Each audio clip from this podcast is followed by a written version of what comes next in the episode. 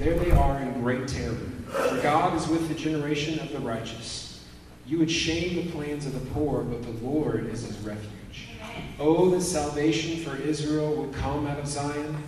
When the Lord restores the fortunes of his people, let Jacob rejoice, let Israel be glad. Would you pray with me? Father, thank you again for the chance to gather this morning. Thank you for your word and pray, God, would you by your Spirit accomplish your purposes for and in us this morning? Father, speak to and through Darren in Psalm 14. I pray that you give us eyes to see and ears to hear from you. And you make it clear uh, who you are and who we are and uh, God, what our lives are to be about as a result. We need you, God, to do that work in us. We love you and pray in Jesus' name.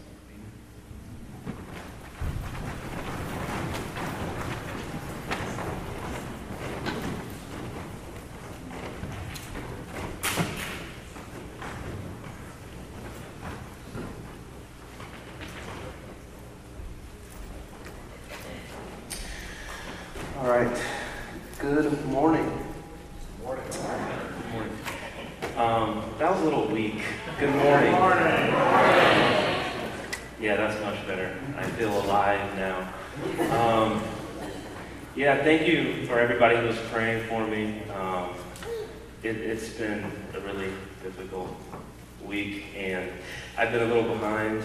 Um, but you know, as I was praying, I was sitting down over there praying as um, Jeff was talking, and I think God just reminded me. He was like, "Dude, I've been, I've been preaching much, much longer than you, and I've got this." And so, yeah. it- So, pardon me if I'm a little uh, discombobulated, but we'll get through this together this morning. Um, yeah, my name's Darren, and so, uh, like Jeff was saying, I was an intern here. I lead an MC, live very close to here, like within walking distance. So, if you're interested, um, just let me know after the gathering. I also teach social studies uh, here at West Middle School, eighth grade. And so that's kind of like, you know, I play on the band occasionally. Um, but that's kind of me. That's, that's my thing. Um, as we jump into this passage, um, I, I guess I kind of want to pose a question for us. In your opinion, right, wh- what do you think is the biggest issue of our day? What do you think is the biggest issue of our day? Uh, depending on where you look, right? Some people might say it's, well, you know, poverty. Or some people might say, well, it's not enough education. Some people might say, well, you know, people are just kind of mean towards each other, right? People don't have enough opportunity or access to resources. Whatever you might say it is, there's lots of different perspectives. Um, people fuss, people argue, people write articles and dissertations over what some of these big issues are. But here in this passage, I think we see the key. I think we see the root. I think we see the foundation. We are given a God's eye view of the situation. You know, there's a bird's eye view, right, where you step up and look over an issue. And then there's the God's eye view, where you're a thousand, two thousand, fifty thousand feet above, where everything looks different. And that's what we see this morning. And this psalm is unique because it's more of a it's more of a meditation rather than a lament. Or, excuse me, it's more of a meditation and a lament rather than a sort of song of praise, which is similar to the other psalms. This is something closer to what we might find in Proverbs or Ecclesiastes or something like that. Yet this is a song. It's meant to be sung. It's meant to be reflective. It's meant to pull back the curtain on the human condition. And in fact, most really good songs do just that, right? But unlike the songs of our day, this one says something really, really, really disturbing about us, and it's far from flattering, right? And we'll get into that. In terms of context, some scholars believe this psalm, Psalm 14, was written by David. Maybe it was popularized and maybe finalized during the Babylonian uh, exile. We're not totally sure. Some people think it was written by David and just way before that exile. Either way, the main point that David is making here is pretty clear. He's lamenting over all of the evil in the world. And he's also reminding us that God will save despite all of it.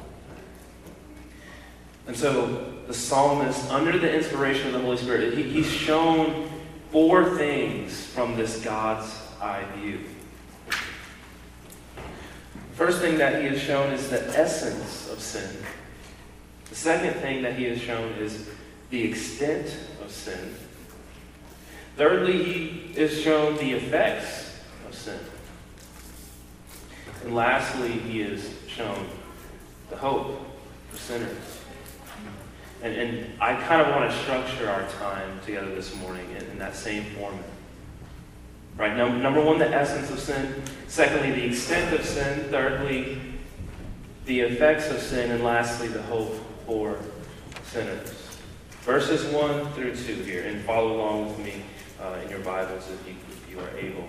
This is Psalm 1, this is Psalm 14, verses 1 through 2. In these verses, we see the essence of sin.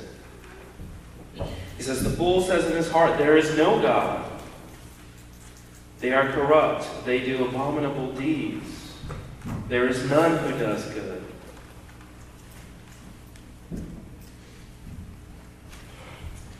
You know, there's something profound about this.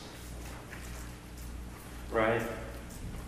Because the psalmist is saying, look, there, there are certain people who are willing to go so far as to say, there is no God. And they are called fools. Oh, and there's so much I could say about this verse. But I want to start off by explaining something very, very simple, very fundamental, which is that the fool is connected to the one who is corrupt and who does no good. And so the psalmist, in connecting these, these words together, he's telling us something about the essence of sin. He's saying if you really want to know what sin is, it, it's foolishness. To be a sinner is to be a fool. And to be a fool is to be a sinner. Now, I have to be careful here because when, when Scripture talks about being a fool, it's not talking about your IQ, right? It's not talking about your intelligence. You can be brilliant, but be a fool, biblically speaking. You can have a 35, 34 on the ACT, whatever it is, and you can still be a fool, biblically speaking. You can be the world's greatest philosopher and still be a fool.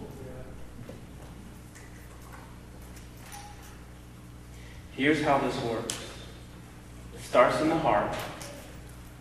It starts in the heart and goes forth from the heart in a life lived, in a philosophy lived out that says there is no God.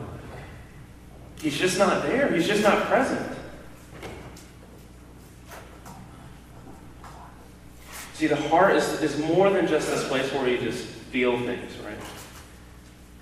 The heart is the center of who you are. It, it's the very thing that, that motivates you. In fact, the heart, biblically speaking, has, has a mind and a will of its own.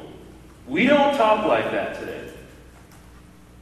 But that's what the text is getting at. And every time we sin, we deny God's judgment. We deny His immanence. We deny His presence, despite evidence to the contrary. That's what the psalmist means when he says, The fool says in his heart, There is no God. You see, the essence of sin is foolishness that denies God's very reality. Once again, foolishness. Let me, let me be clear here. This is not a word that describes your mental capacity, but a word that describes your moral compass. And it's this foolishness that sits at the core of every sin that we commit. And the implications of this are, are huge, right? Let me just mention two of them briefly here. One of the implications from this passage is that people ultimately sin because they want to. Right? Nobody ever sins because they don't want to, or because somebody made them do it, or because it's just the way that you were raised, or it's just because somebody else did something to you. When I sin, when you sin, when we sin, it's because we want to in a very deep and profound way.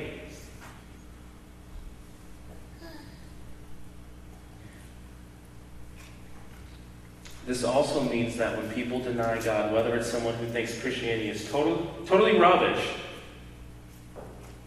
or an atheist, it's only,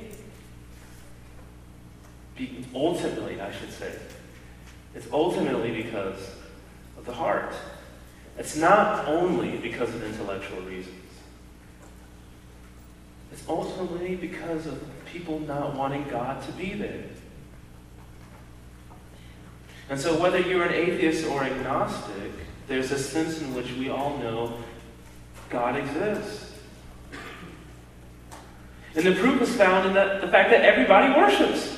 Everybody worships something. We're always worshiping something. We're always putting something at the center of our lives. We're always looking to something or someone or some experience to give us meaning and value and worth. That's what the Bible calls worship. And the problem is, is that instead of worshiping the true and the living God, according to Romans 1, we worship idols. And so we all know that God exists. Because we ascribe deity to almost everything but God.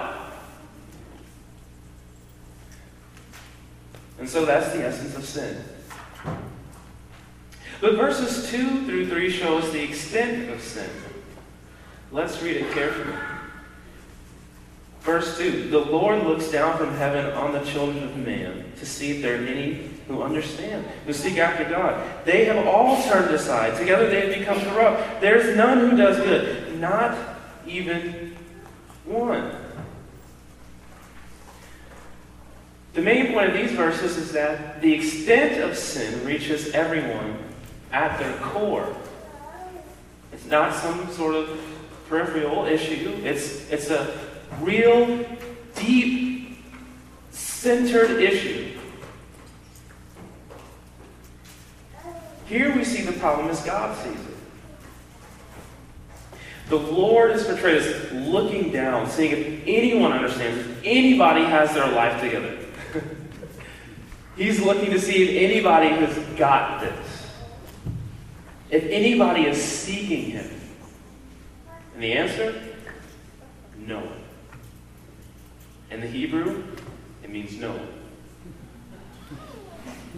That's it. No one. Stop right there. No, not me, not you, not them. No one. And this is the same language that's used in Genesis 6 5, where, where God is looking down in the time of Noah, seeing if anybody's righteous. And no one is righteous. Everybody is screwed up. Everybody is evil. In fact, Genesis 6 5 says that God saw the wickedness of man and that it was great in the earth, and that every intention of the thoughts of his heart was only evil continually. I mean, he could, God could have stopped halfway through the verse and I would have gotten the point. Right? But he goes all the way. And it's this evil that the psalmist picks up on and says, it has corrupted every person. Here's how one commentator describes the process, and it's a little long, but try to stay with me. One commentator says this He says, The will shapes the character, which becomes corrupt. Character emerges in actions or deeds, and action finds allies. And it turns out that there is no one who is unaffected by this fall. This is how God sees humanity. And to make sure we get the message, he repeats it in verses 2 through 3. Everyone in their will has decided not to seek God, but to turn from him.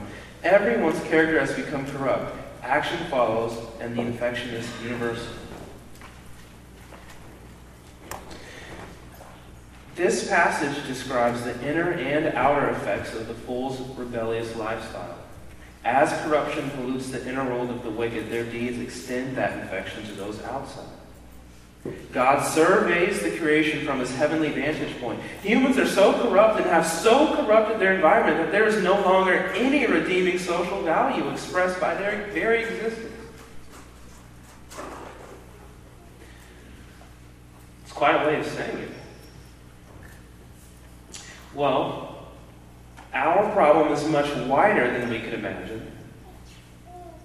Because every human being that has ever lived is desperately wicked. And our problem is much deeper than we could ever imagine. Because every human being that has ever existed is corrupt to the very core. This is the extent of our sin. Now, let's take a break. This does seem a little extreme. I mean, just at first glance, right? I mean, was David having a bad day? Did like he forget to go to the chiropractor or something? I, I mean, surely not every person is a bad guy.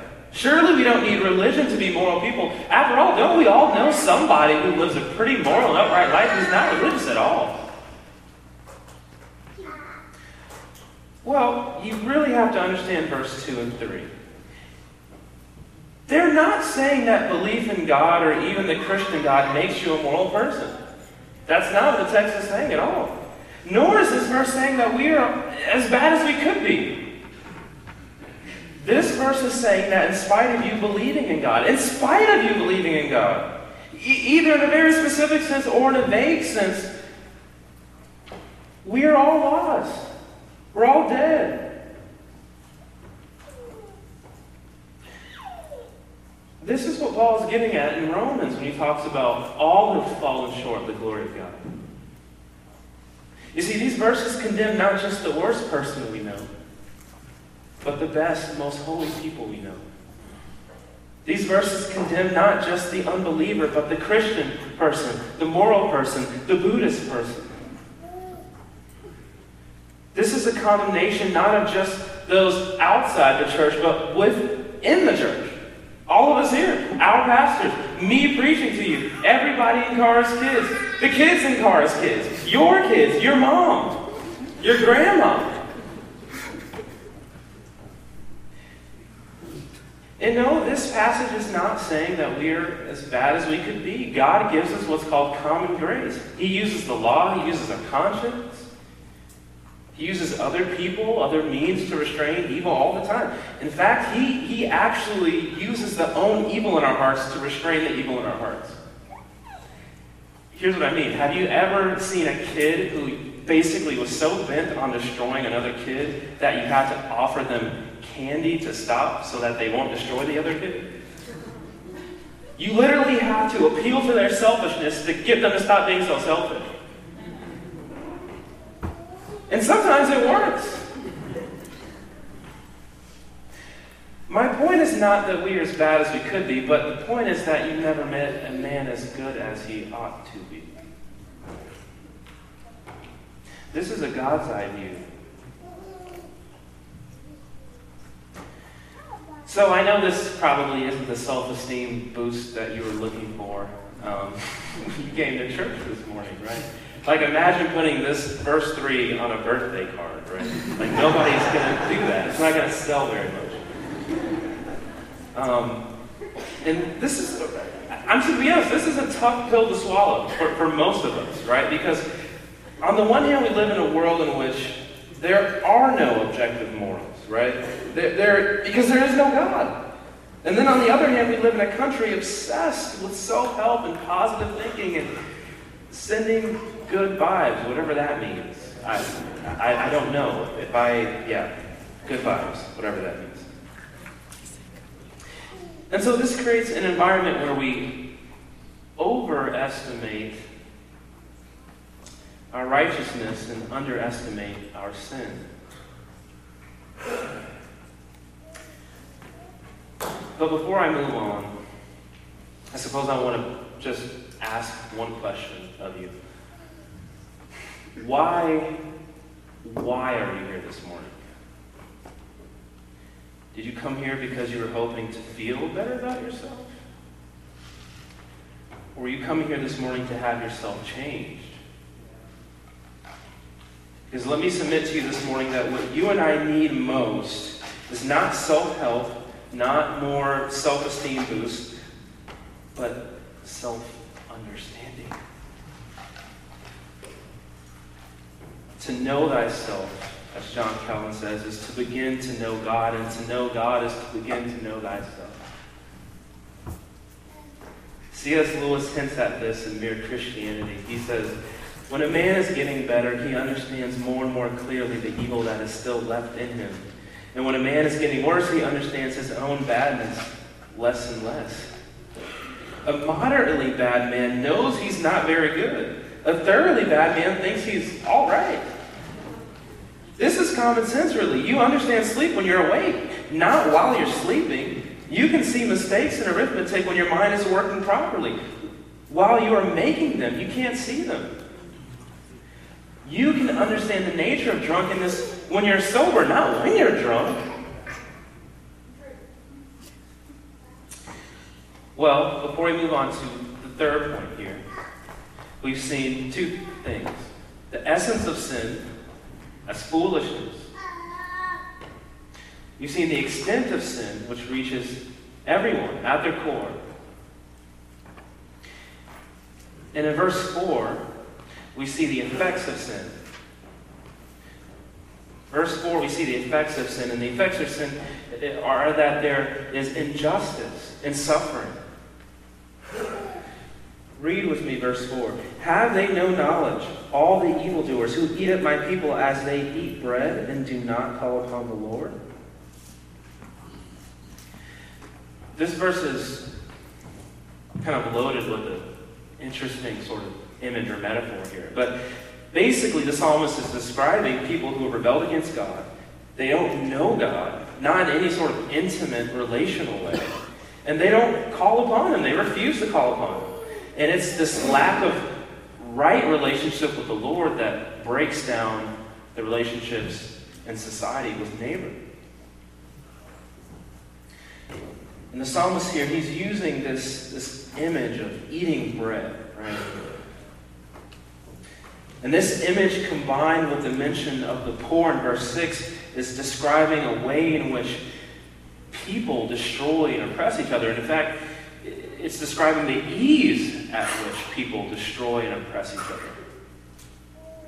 It, they don't feel any guilt over it. It's as easy and it's as simple as eating bread. Don't even have to think about it. Now, this may not be us in America who suffer a lot of oppression and you know injustices like that. It certainly does happen, um, but this is probably more relevant to Christian missionary in you know, the Middle East or in Asia or somewhere like that, right? Where you can be thrown in jail for being a Christian. You can be thrown in jail for trying to evangelize people. You can be thrown in jail for bringing a Bible into that country or nation. But a God's eye view keeps us from only looking at the ways in which Christians are persecuted and suffer. A God's eye view reminds us that we, Christians, generally speaking, have sometimes caused other people to suffer. And oftentimes have even been great perpetrators of injustice. I'm sad to say that history offers us one too many examples whether it be the religious leaders and the major and minor prophets in Isaiah and Malachi and elsewhere who basically take advantage of their, their, their position as priests to, to oppress others, or whether it be the Pharisees in Jesus' day who care more about tradition than they do about loving God and loving neighbor. Or we could look at the racism and the slavery that was practiced in America that led to millions of people suffering. Or we could just look at all the times that Christians stand back and do nothing. And oftentimes just consume, and consume, and waste, and waste, without caring at all, really, about who that impacts. It doesn't matter because we don't see it. We throw trash on the floor at, you know, this building or that building or in the park. And, and it, it doesn't matter to us because we don't have to clean it up, right? Not realizing that it all goes somewhere. It all impacts somebody in some capacity. It's as easy as eating bread. We don't have to really think about it. But once again, a God's eye view shows us that we're all co conspirators. We are the reason there's suffering in the world. We are the reason that things are messed up. When the psalmist uses the word corrupted and says that we have all turned aside, it's as though he's saying the whole batch has been spoiled and it's starting to stink up the entire house. Once again, I'm talking about everybody here, whether you're religious or irreligious, whether you call yourself Christian or not. This can happen, this sort of corrupting influence of sin can happen in, in a myriad of ways, really, and, and I just want to give one briefly. Partly because it's so easy to unpack. So think about slavery, for example, right? Why did slavery happen? Well, at one level, you could say, well, because people created laws that allowed it. Fair enough. But on the other end of the spectrum, or on a different level, slavery happens because most people just think it's okay. Most people just aren't really that concerned. And then at the middle level, you have people like the slave masters who actually oppress and enforce the evil. And you have to have all three working together. You can't have, particularly in America, slavery practice where people aren't voting for the slaveholders. And you wouldn't have people who voted for the slaveholders if people didn't think slavery was good or okay. All three have to work together. And so, the implication of this verse, before we move to our final point, is that we should be humble we shouldn't ever consider ourselves better than anyone else. We all play a role in sin.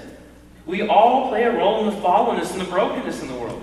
In other words, Christians should never be the kind of people who says, "Wow, I can't believe they did that." I would, I would never do such a. Christians can't do that. Christians can't say, oh, I would have never turned a blind eye to slavery. Yes, you would have. Because most Christians did.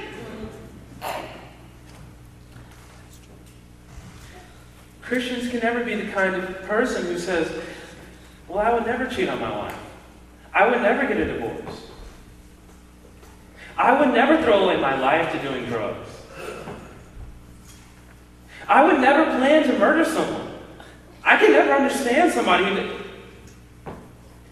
Yes, you could be that person. The only thing between you and them is God's mercy. That's it. It's not your background. It's not your education. It's not your own will. It's not your parents. It's God's mercy.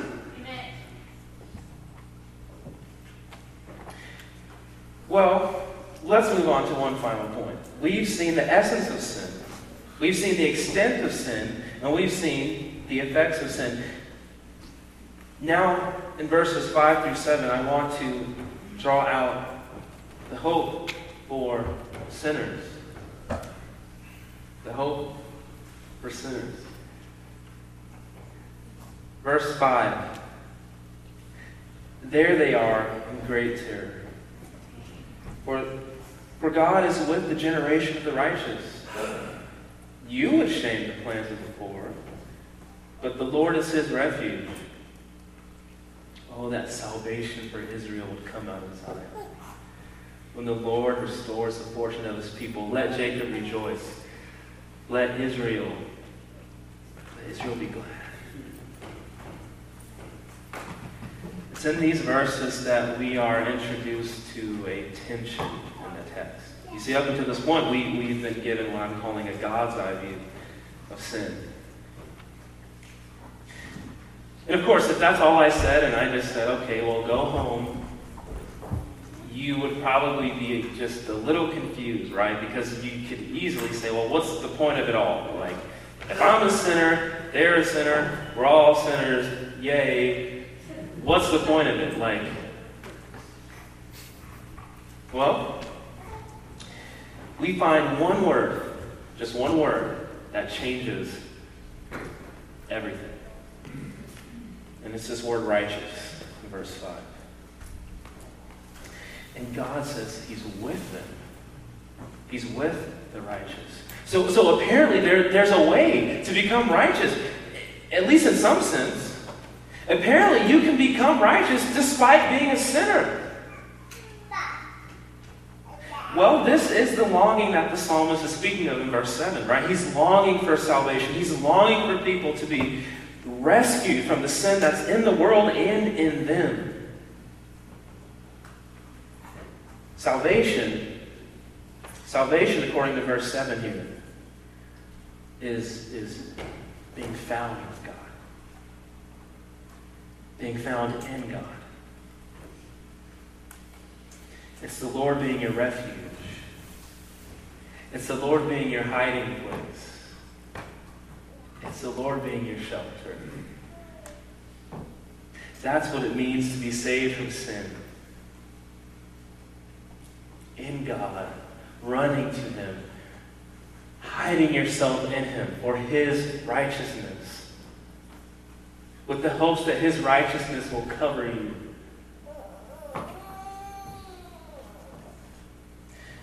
But here's the thing. If the essence of sin is foolishly denying God, then it's impossible to call upon the Lord and pray to Him. And if the width and the depth of sin means that no one seeks after God, then how could we ever know Him? And if the effects of sin are loving evil, then to be, to, to be confronted with a perfectly good God is terrifying. Here's what this means this means salvation is totally and utterly a gift totally and utterly a gift. The hope for sinners is God's sovereign grace. This means the only way sinners who run away from God are ever saved is if God runs to them. This means the only way ignorant people are saved is if God first makes himself known to us. This is what I mean by sovereign grace. It's God's initiation. It's God's coming after us first in love, right? You see, the gospel is not that the Lord looks down from heaven and sees sinners and just leaves us alone, nor is the gospel that God looks down from heaven and says, Man, these guys really got some potential. I can't wait to work with them. No, no, no. No. The gospel is that the Lord looks down from heaven and he comes down.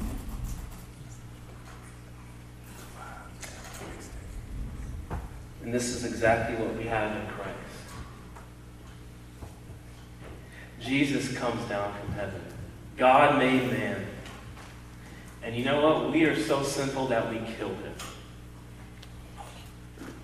But it's on the cross where Jesus becomes sin so that in him we might become the righteousness of God. And so then he gives us his righteousness, and now we are simultaneously sinner yet justified. Sinner and saint. Sinner and righteous.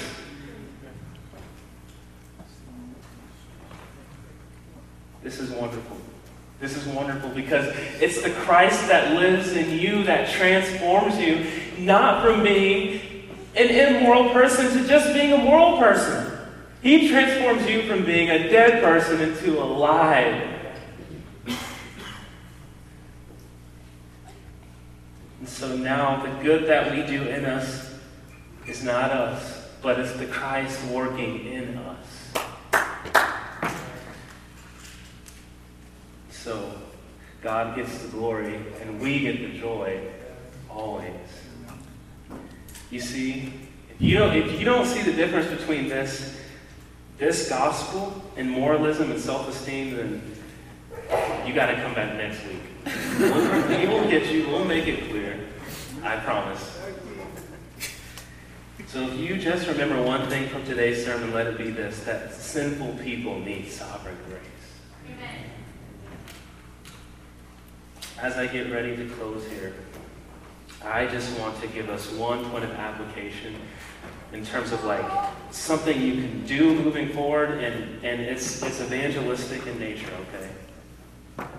Um, as you go forth and tell people about this grace, and, and, and you know what, you're, you're nervous because you're like, what are they going to think if I tell them that there's sin, and that there's God, and that there's hell, and that there's Jesus, and that there's miracles, and that there's this book that's totally true and perfect, even though they probably don't believe it?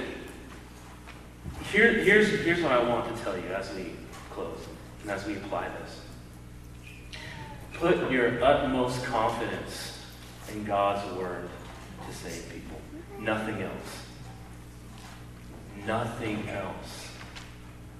Not their intellect, not their gender, not, not their background, not how they're dressing, not, not if they were raised in church or not. Just, just, just, just put it in this book. Just put it in, in the words that, that are found in here that are able to make people come alive. regardless of what people say. It still transforms people, it still saves people, it still does its work. There are divine qualities, and there's a divine beauty found in this book. And it's an opening this book that the heart is changed that they can that they can see it for what it is. An example of what I mean is, is this. Uh, Dr. Kruger, a New Testament scholar, he gives this example when he's talking about um, the nature of God's Word and, and, and some, the way in which we oftentimes foolishly just sort of give up on trusting in God's Word people don't believe it. This is the example that he gives. He says, there's this experiment done in Washington, D.C. with the famous violinist Joshua Bell. And he's basically one of the most talented violinists ever, um, at least in our generation. And so he, he's in Washington, D.C. during you know, rush hour in this subway. He's playing this you know, million dollar violin, however much it's worth. And he's just like destroying it, right? And he's playing these complicated pieces from Beethoven, Mozart, whomever. And he's playing for eight hours. Eight hours, right? A few people come by, put some money in there, and by the end of those eight hours, guess how much money he, he made? 32 bucks. 32 bucks. Now, he makes 32 bucks in five seconds at a concert hall, right? Now, it'd be really stupid if he went home to his wife and said, My gosh, Jane, whatever her name is, you know what? I think I should probably just give up playing violin because the other day I was in DC, I was playing violin. Nobody really cared. People just passed by. I only made 32 bucks. I feel like I'm probably pretty bad at this. Now, we would never respond to him and say, yep, throw it away. Time to give up. You're actually pretty bad. No. Because just because everybody named Mama don't see how, this talent pouring out of this man, it doesn't mean that he doesn't have the talent. The problem is with them. They don't have the eyes to see it. They don't have the ears. They haven't been acquainted with the music. It's not him. Likewise, it's not the word. Just because people disagree doesn't mean that there's not any beauty in here.